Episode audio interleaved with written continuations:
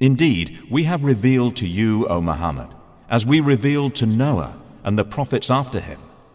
And we revealed to Abraham, Ishmael, Isaac, Jacob, the descendants, Jesus, Job, Jonah, Aaron, and Solomon.